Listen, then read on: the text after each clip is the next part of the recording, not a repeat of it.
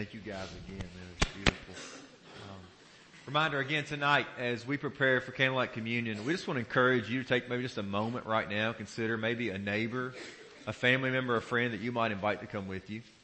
So right now, let's just pause just for a moment. Let's just pray that maybe somebody you would invite to come with you tonight for candlelight communion. Again, it's a time of just celebrating God's Word. Um, as different folks will be reading the Christmas story, we'll be singing some songs, and then taking the communion. Just, just for a moment, just pause and pray.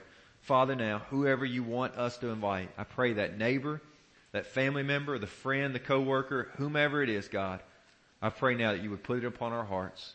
Even throughout this message, God, you would bring that person to our mind. I pray we'd be faithful to reach out and invite them and any others that you place upon our heart. We pray this for the glory of Christ.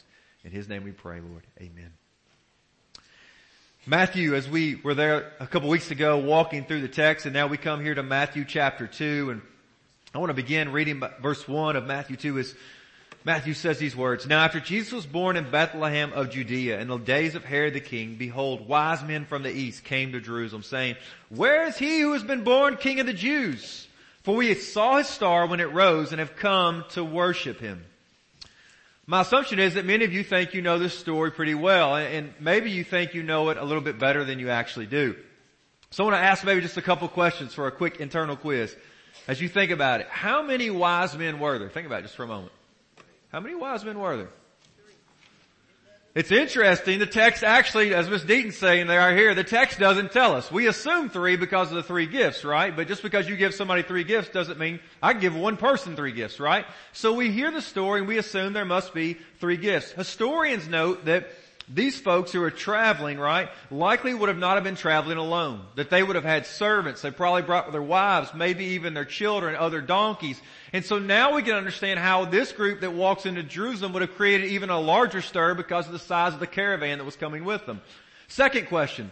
When, according to the biblical text, did the wise men visit? Think about it internally, right? You're just kind of surveying how well do I know the story. We usually see, right, we think that it was the night that Jesus was born. But if you read here, like in verse 11, it says when they came to the house. And then it says they saw the child. It uses a different word for that of infant or baby. It indicates a small child. And so the reality is right? And, and some of this is just me, right, internally that I deal with, is that when I see the nativity and I see the wise men there, I'm thinking, dude, that's not exactly right, right? We had this little nativity in our yard, and I keep thinking I want to put the wise men like further up the hill toward the Aikens, right? And think like if it was like maybe more accurate, like I need to bring the wise men up and like put them in the yard in July, right? I mean, it's just, they don't, they don't show up, right? Nonetheless, it just, that's just something for me, right, to kind of deal with. So, but again, maybe we just confess that we don't know this story as well as we think we do, right? Again, you may have rocked both of those out and, and, and I've got a big quiz for you later, but anyway, nonetheless, right, maybe we might realize today too, that we don't realize or understand how much we actually relate to the people in this story. You've just heard it and it's just become the story of Matthew chapter 2 and the wise men and Herod and these chief priests and they go and worship and gold and frankincense and myrrh and, and it's just become common to you. But I want to caution you today or maybe just, just urge you to slow down. Just to read this story to realize that I think there's one of three responses that's given here in the text. One is it's of apathy. Who cares? Who cares that he's come? Two, there's response of hatred like, What's this mean that he's come and what's he got to say about me? And then there's the third response this morning, that of joy. He's come. I want to encourage you this morning. We all struggle with the birth of Christ. For some of you, deep down, you feel like you really don't need Him. Right? Like you can get to heaven maybe on your own or if there's even a heaven after all, you don't even, not even sure. For others of you, it's just like hatred. It's hatred because the reality is Jesus coming declares that you are sinful and you need forgiveness. You need a change and so you feel like, who's gonna tell me what to do? But there's another way and that is, there's hope today that this, joy comes from knowing the one who is not only greater than your treasure, but worthy of it. Joy comes from knowing that there is one who is not only greater than your treasure, he's worthy of it. And he's not coming as a thief to steal it. In fact, he's the one that will, listen, you and I can willingly, joyfully give what we value most. We can give ourselves to him. So today, let's set out to see that all should come to worship him. But the truth is they don't, right? Because of either apathy or hatred. And that yet Christ comes that we might experience joy, true joy, by coming to Him. So the text begins in Matthew chapter 2 by compelling all to come and seek Him. This is it. Matthew's inviting everyone, come and seek Him. Begin with the wood again, back in verse 1 of Matthew chapter 2.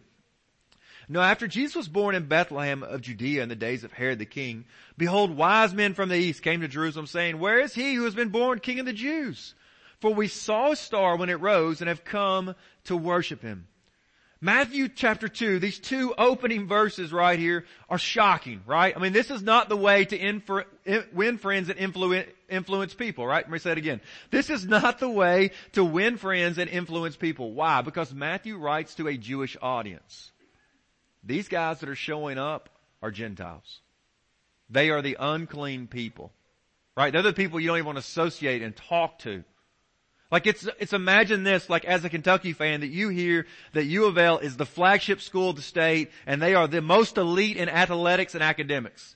Imagine this, that you as a U of L fan see a Kentucky fan dare to put the L down, right? That's what it is. It's like Matthew's coming out fly, flashing the Gentile, the big G up in front of all the Jewish people to say, these are the guys that are coming to see Jesus. They're like, not that, no, not them. It's this beautiful moment, right, of hearing the fact that Jesus has come for everyone. Even the outsider. We need to ask though, well, what even brings them here today, right? Look at the story just for a moment. It's interesting. Look at verse 2. So the wise men show up from the east, coming to Jerusalem. They say, where is he who's been born king of the Jews? For. They're going to tell you why they've come, right? Here's the answer. For, right? Just a simple word. Again, these are words that help you interpret and understand the Word of God. It's why I'm constantly trying week after week to show you this so you can read on your own. You can teach it to your family. You can teach it to your friends. You can teach it in our Sunday school classes. Just break it down simply. Slow it down. Look at these key words. So where is he who's been king of the Jews? For, notice what they say here. We saw what? His star. We saw his star when it rose and have come to worship it. Now listen, if you think that they've shown up just because they've seen a star, you're missing it, right? These guys are astrologers, they study the stars and, and they've been looking, they've been watching the stars. But notice something specific again they say, for we saw his star. Now what do they mean by this? The truth is we're not exactly sure, right? What all do the wise men actually know? But maybe this, maybe this morning we might just assume that they know a little bit. Why?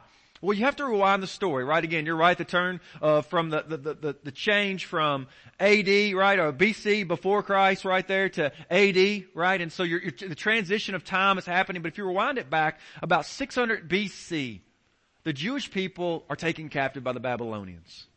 And they are taken into a land, guess what? To the land of Babylon, to the land of Persia. And you know what direction that is? East. I thought I heard somebody say it. Yeah, it's east. Guess where these guys come from? Wise men from the what? East. Well, what happens when, when the Babylon, or the people are taken into Babylonian exile, they are taken there and some of the most important people, right? They are taken and they're taken to put in places of power. You heard about this in the book of Daniel. You heard about guys like Daniel and Shadrach. Who else? Meshach, Abednego, right? You saw how these guys stood faithful and said, we will not bow. Listen, we will not bow to you. And they went in the furnace and God, the fourth, like a son of man, shows up and delivers them. You saw how Daniel was faithful even, right, to keep on praying, to remain faithful. And he went into that lion's den and God delivered him. And, and throughout the book of Daniel, these kings are writing decrees to all the land to let everyone know that there is this one true God. And my assumption is, as these stories began to circulate, as this God who delivered like this, other people began to say, we want to know more. Now listen, we don't know, but again, we might wonder, did they hear a story about a talking what? Do you remember what, what animal talked in the Old Testament? A talking donkey. Why bring that up? Well, one, it's an interesting story, right? I mean, how many of you had donkeys that talk, right? Come on. But what's interesting about that story is the statement that's made in Numbers chapter 24 verse 17. Listen to what Balaam says when he makes this prophecy, right? He's trying to curse Israel. God won't allow him to do it. But listen to what he says again. Numbers chapter 24 verse 17. I see him, but not now. I behold him, but not near. A what? A star shall come out of Jacob and a scepter shall rise out of Israel. So again, he's saying, listen, there's a star that's going to come, indicating some type of imagery, but even maybe physically, there's a real star that's going to come. This one is going to be, look. So look what he says back in verse 2 of Matthew chapter 2. For we saw his star. Alright, so again, we have this statement of his star. Well, whose star is it? Well, it assumes that it's probably rooted on a text like Numbers chapter 24 verse 17. The star indicates that it's worthy of being worshiped, right? Well, who's the him that they're worshiping? It appears that they're worshiping the one that they believe is the one that is the rightful owner to the scepter. He is the king. Now again, we don't know all of this, but it's quite the possibility because they come from the east. That's where Babylonian exile would have taken them. That's where Daniel, Shadrach, Meshach, and Abednego have done these great mighty works by the power of God. And that's where the king had wrote all these decrees to all the land to spread about that there's one true God over all gods. So it's quite possible that they hear a story and even though they have limited knowledge, they see this star and again, it's a divine star. There's something supernatural happening. Nonetheless, it is a moment in which they acknowledge that it's his star. So, these guys have come to worship him. Matthew sets before us the call, right, as he begins here in the opening two verses of Matthew to say, listen, this king that is coming is not for just the Jewish people. He's for everyone. This is good news. This is scandalous to the Jewish people, but this is beautiful news to us who are not Jewish people. This God has come to rescue everyone. It's this great hope of the gospel. It's this celebration of Christmas. And in fact, by God guiding the Gentiles, it's clear that all people are invited to come and worship. And yet what we begin to find is those who knew this word best don't do it. Why? Because religion and great knowledge can lead to apathy. Religion and great knowledge can lead to apathy. You just don't care. You just listen to what he says. Watch what happens here. Pick up the Wood. Again, when Herod the king heard this, verse 3 of Matthew 2, when Herod the king heard this, he was troubled and all Jerusalem with him. And assembling all the chief priests, now look who shows up. He's got the chief priests, alright? The chief priests are in charge of temple worship, temple activities, okay? These are the guys that know it. Listen to who else he brought, calls. And assembling all the scribes. The scribes were the official interpreters of the Old Testament to say, here's the word of God, here's what it is, here's how you interpret that, here's what it's saying. He gets the best of the best. And he inquired of them where the Christ was to be born. And they told him where? In Bethlehem of Judea, for so it is written by the prophet, and you, O Bethlehem, in the land of Judah, are by no means least among the rulers of Judah, for from you shall come a ruler who will shepherd my people, Israel. It's a beautiful moment of God using his people who have worked and spent time in his word, laboring over it to share with the people the truth of God's word. And then what's terrifying is what happens next in the text. The chief priest and the scribes don't do anything. They don't do anything.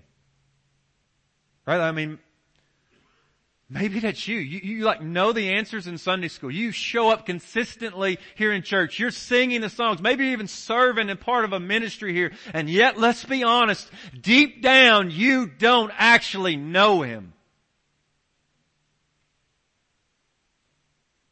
I mean, think about this. Think about the story of the prodigal son in Luke chapter 15. This son, right? This father has two sons and the youngest son says, listen dad, I wish you were dead. Give me my inheritance now. Dad gives him his inheritance. He goes out. He spends it on all this wild living, chasing women, living it up, partying. Guess what? Things go really bad. He gets broke, comes back to dad thinking he'll be a slave and dad forgives him, says he's, yes again, you were lost but now you're found. You were dead and you're alive. He puts the new robe on, the, the ring on, the sandals on his feet and then the story interestingly ends by an older brother who's never never left and always done it right. He's always been in church, maybe we would say. And he stands outside and he and the father have this brief dialogue. And he basically says to the father, I won't come in if you accept that kind of people. And the story closes with him standing outside and the Bible says back to all of us, you are that kind of people. We are that kind of people. All of us. Here's this moment. And whether it's in Luke 15 with the older brother, whether it's in Matthew chapter 2 right here with these religious folks who know the Bible inside and out, they are standing outside. They cite the scripture, guys. They chapter and verse it. They Micah 5 2. Man, they're like, that's Micah 5 2. They know the scripture. They're winning the Bible drills. And Jesus said, listen, when he talks about them, he says, these very words testify about me, yet you refuse to come to me that you may have life. Religion and great knowledge can lead to apathy. Listen, they know clearly who they're looking for. Look back with me, you would, just there at verse 2. The Jews, or, or the, the, the Magi are coming. Look what it says here. We have been looking for him who has been born king of the Jews. Right? They're looking exactly for this one person. Now it's interesting. The Senate in Rome had called Herod the king of the Jews for about 40 years. Right? But listen to what happens the difference, right? Listen to how they're following what the Magi are saying to them, what's happening. here? Look at back verse 4 with me. And assembling all the chief priests and scribes of the people, he inquired of them where the what? The Christ. Some translations may render it Messiah. Look what they've done. They've connected this statement, King of the Jews, to say this isn't just a normal king. This is a statement about the Christ. This is the one that Micah chapter 5 verse 2 is prophesied about. This is who the prophets have looked forward to. This is the Christ. This is the Messiah. This is this unbelievable moment. Why? Because the Messiah is the long awaited ruler. His is the kingdom that will never end. And listen, that's where it begins to get an issue for Herod, and we're going to see it in a moment. But guys, listen, we've got to realize today as we look at this text that worldly wisdom won't save you. Tim Keller notes that it's both inadequate and it's exclusive. Look first with me, the wisdom of the world is inadequate. Listen, they have the right info. They have Micah chapter 5 verse 2. They know exactly where the Christ was to be born. He's to be born in Bethlehem of Judea, right? That's what it says right there, right here, back in Bethlehem of Judea. Why? Because, for, here's the reason why. It was written by the prophet. They know, listen, they know it. But it's interesting as they cite Micah chapter 5 verse 2, they stop there. Why? Look what Micah 5 2 says further. For from you shall come forth for me one who is to be ruler in Israel, whose coming forth, notice the statement here, is from of old, from ancient days. So this ruler that's coming, this one that's coming to Bethlehem, is one that's God, He's eternal. Look further though. Look, I mean, they're, they're citing the verse, but they're missing it. Look, verse 4, just a couple verses later, listen to what it says about this one that's coming. And he shall stand and shepherd his flock in the strength of the Lord, in the majesty of the name of the Lord his God, and they shall dwell secure. For now he shall be great. Look what it says, to the ends of the earth. This God, listen, he is God over all. He is eternally God. This one that's coming is not just a mere ruler. This is not just any king. This is King of Kings. This is Lord of Lords. This is Emmanuel, God with us. What a moment. But listen guys, we've got to acknowledge as we read this story that worldly wisdom, listen, following the stars, so to speak, is inadequate. We're reminded that even having the right information, knowing the scriptures, and not acting on them is inadequate as well. You can have the scriptures before you. You can hear the word of God, but you, beloved, must respond. Believe on the Lord Jesus Christ this day, this hour, this moment, that you might be saved, forgiven. What a moment. Right? I mean, this is, this is the hope of the gospel. Secondly, not only is worldly wisdom inadequate, guys, it's exclusive. In our society, right, knowledge is power, right? I mean, if you have knowledge, listen, I mean, you have now opportunities to certain jobs that other people couldn't. Doors open for you that other people could not ever get in because they have knowledge, they have degrees, they have this or that. And so our culture says to some extent, listen, if you're not as smart or you don't rank up or you don't have that degree, you're on the outside. Yet consider this for a moment. Consider this. Who does God invite to come and see Jesus?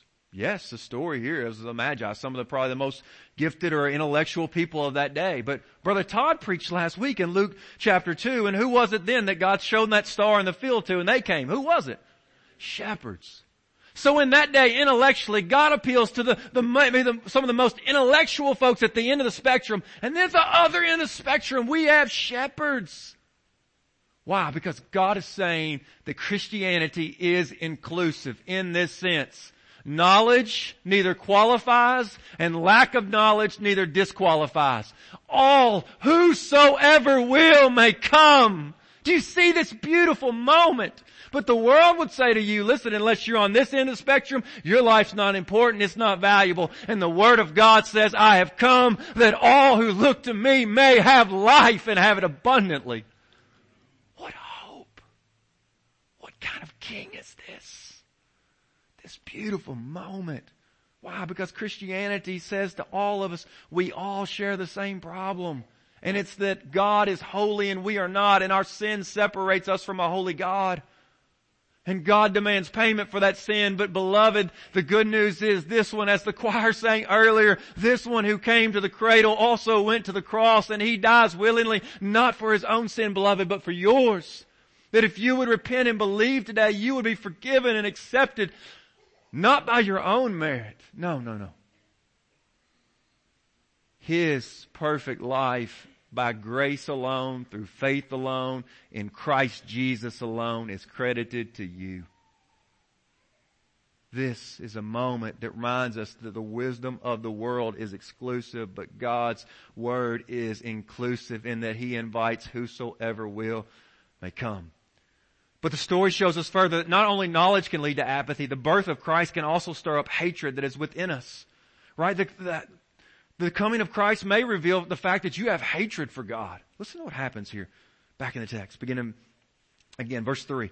When Herod the king heard this, he was troubled. That word trouble indicates agitated. Like, I mean, he's just, sometimes it's using like in, in, the, in the gospels of like the wind and the waves, like tossing the wind about, like just being so stirred up, like the ocean, the sea, in the midst of a great storm. And he's just deeply agitated. And it says all Jerusalem with him.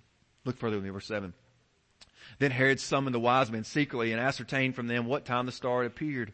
And he sent them to Bethlehem saying, go and search diligently for the child. And when you have found him, bring me word that I too may come and worship him. Now verse 12. The wise men have gone to worship at this point and it says that they are warned in a dream not to return to Herod. They depart to their own country by another way. And then verse 16, when Herod realizes that he had been tricked by the wise men, he became furious and he sent and killed all the male children in Bethlehem and all that region who were two years old or under, according to the time that had ascertained from the wise men. And we're going to deal with it next week, that text, and try to answer what's God's answer to evil and my pain. So I encourage you, to be back here for that next week. But notice again, back in verse 3, that Herod is troubled. He isn't just concerned, right? There's a furious wrath that begins to break out because of this king, of who he is. Why? Why would he be so furious? Well listen, Jesus is the true king, the true Messiah. He will rule and reign forever and because of his rule and reign, he's a threat to Herod's power and he's a threat to yours. If you think that you've got the rule and reign over Greene County or the church or over the nations or you even be the president someday or you're the largest CEO, I don't care how you think you rule and reign, this coming king is a threat to your power.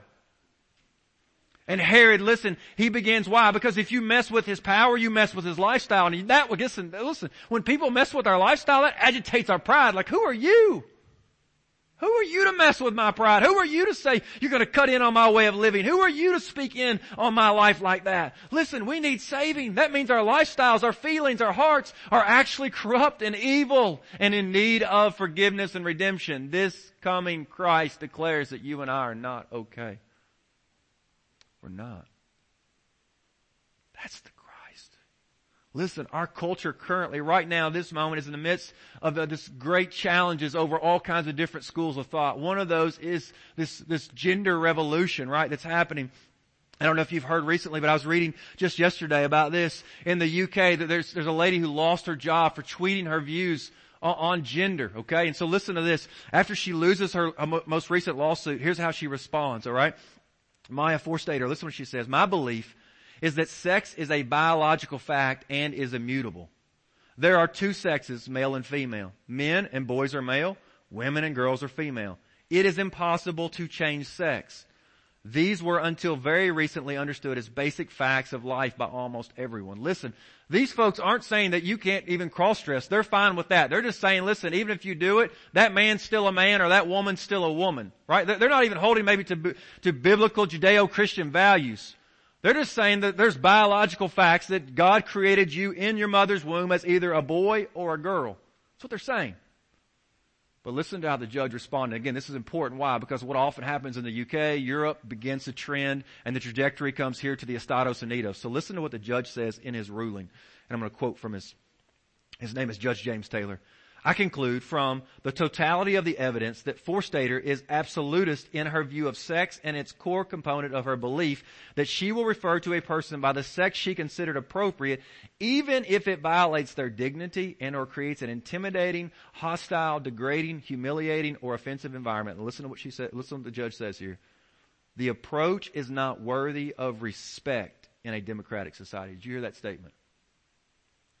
This approach, your view, if you hold to a Judeo-Christian view that God created you as either male or female, just as Genesis states, this judge rules that that view is not even worthy of respect in a democratic society.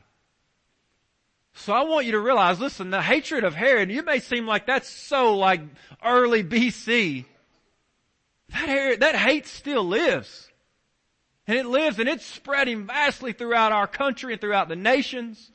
But listen, we don't have to travel far. Come on, you know it's true.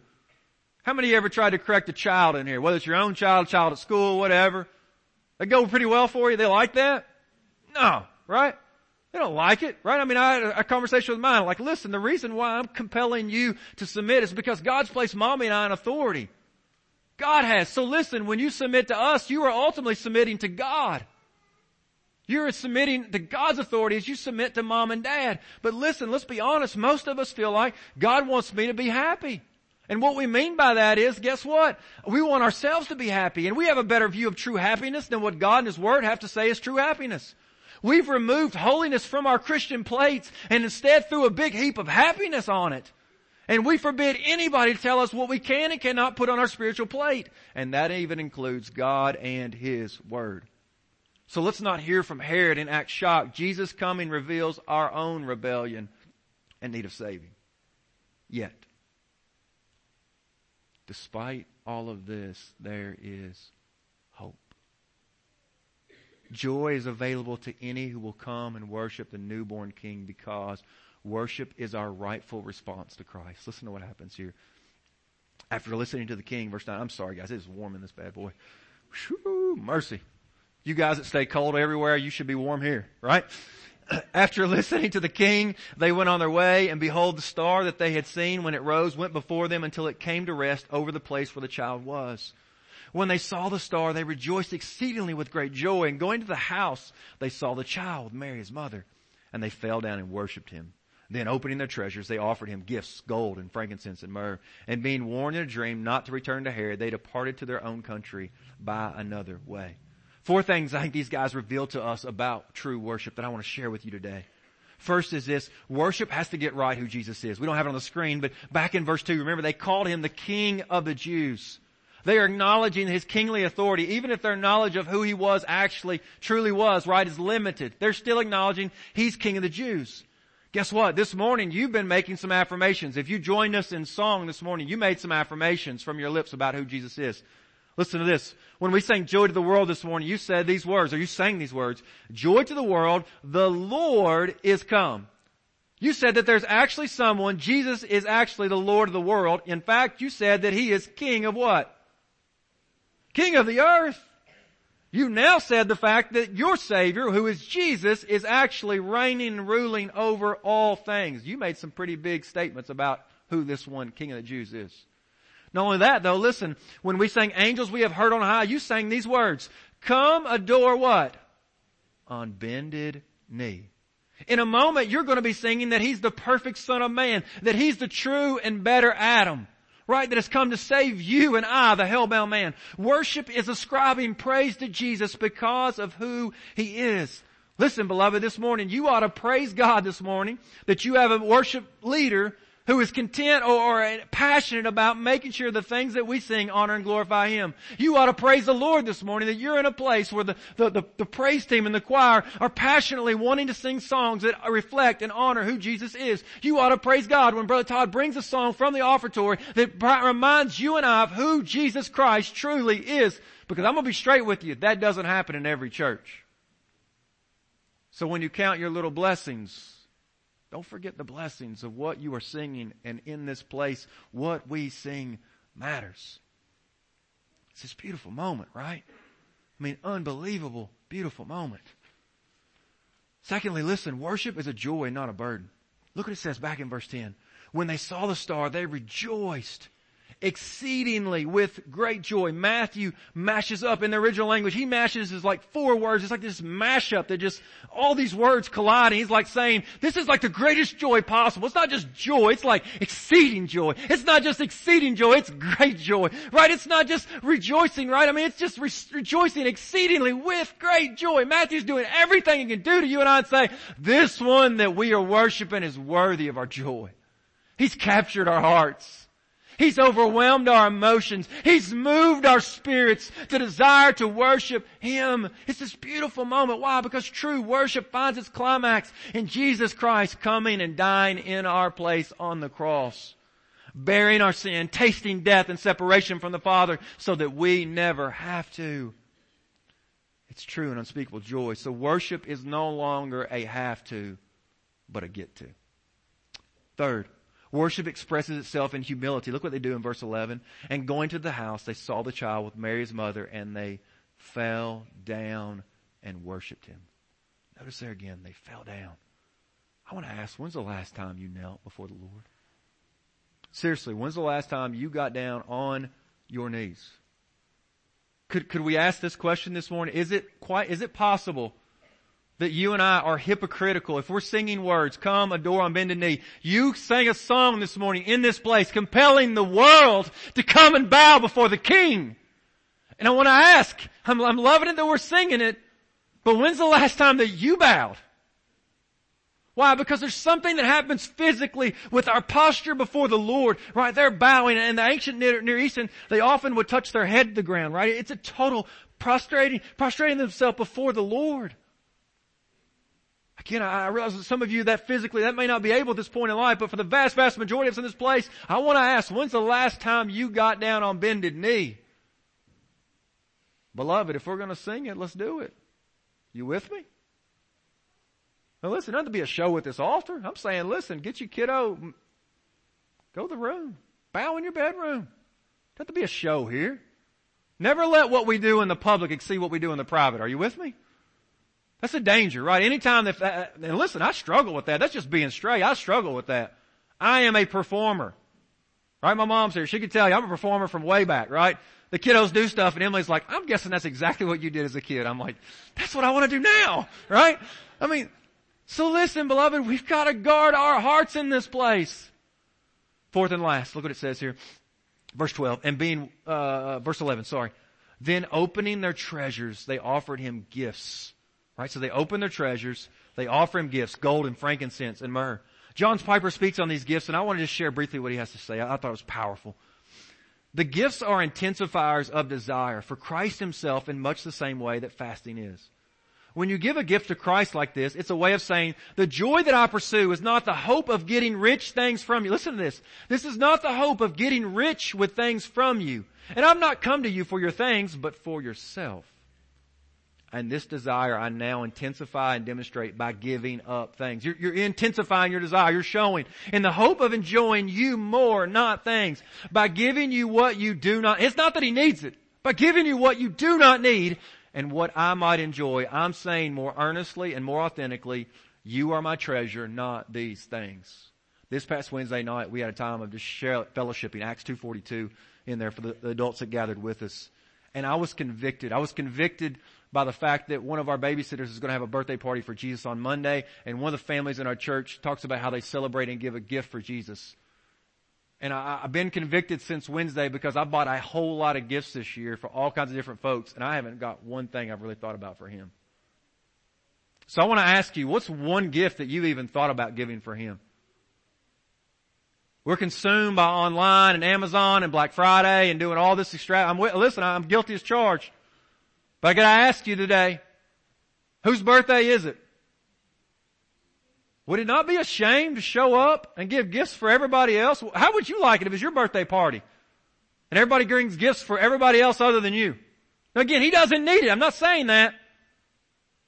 But I just want to know, what are you working to give Him? What treasures? Maybe three quick applications. One, the nations come to Christ and we are to go to the nations. Right? Matthew opens up with the most unlikely people, the Gentiles. And guess what? He closes out his gospel in Matthew 28 by telling us, go then and make disciples of what? All nations. So these people come and see, and now Matthew ends by telling the believers, go and tell. So we are to go and tell, I want to compel you, listen, look around right now. There's people looking to the stars. They're looking to Google. They're looking to all the, all the different religions of the world. They're trying to find hope and peace. And yet right here you have it and it's in Christ. Guys, are you sharing this gospel? Who's the last person you talked to about Christ? Truly talk to. I want you to think about it right now. Is there a person? How long has it been? Guys, we gotta share this gospel. You college students, I've shared it with you before, but I want to encourage you, look it up. Go2years.net. Just compels you, right? After you graduate, first two years, listen, you're going to find a job, you're looking for a certain city, God has birthed it on your heart, and you're joining a church, right? It could be in this nation, it could be amongst the, the nations of the world, but you're intentionally going, right? Again, you're taking a job, you're serving in that city, right?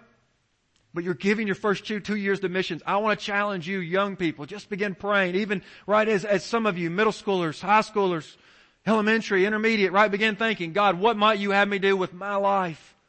Encourage you, consider, pray about that. Secondly, guys, this table is bigger than you've ever thought. I mean, listen, I mean, last week Brother Todd preached about how the shepherds came, right? The outcasts. And now this week Matthew tells us about these pagan astrologers that God is inviting people that nobody would expect to his table.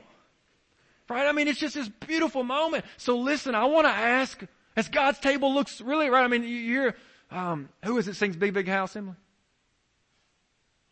Audio adrenaline back in the day, right? It's got a big, big table with lots and lots of food, right? I mean, the big, big house, lots and lots of room, right? Big, big yard. We can play football. I love it, man. It's like back in the day. It's a long way back. But anyway, right? Listen, nonetheless, God has a big house, a big table. I want to ask you guys, just be straight with you just for a moment. Come on, I know every family, we all got jacked up stuff in our families. Who's not coming that used to come? Maybe it's a cousin. Some of you got odds with brothers and sisters. Some of you got odds with other people in your family. Listen, I, am just, I'm just challenging you today. How big's your table? You need to forgive them. Don't harbor that hate. Christ came to forgive you. Listen, some of you, listen, you need to reach out, invite them again. Compel them to come.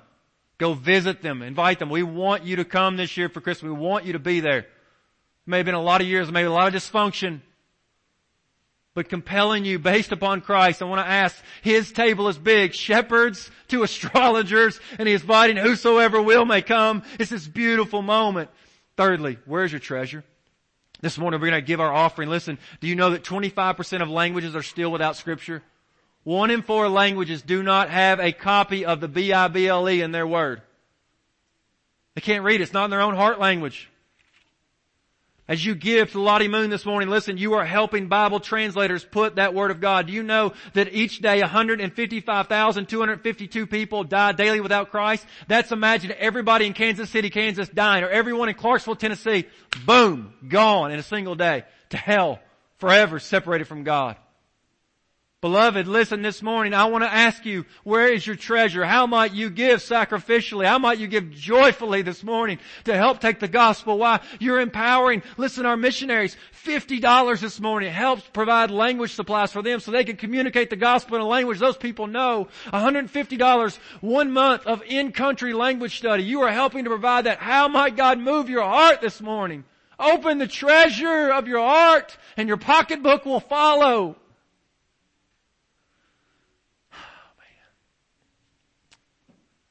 End with this. Here's the question that I constantly have to wrestle with and I constantly challenge other people to wrestle with. Why did Christ come? Why? And the answer has to be that there must be no other way to get to God.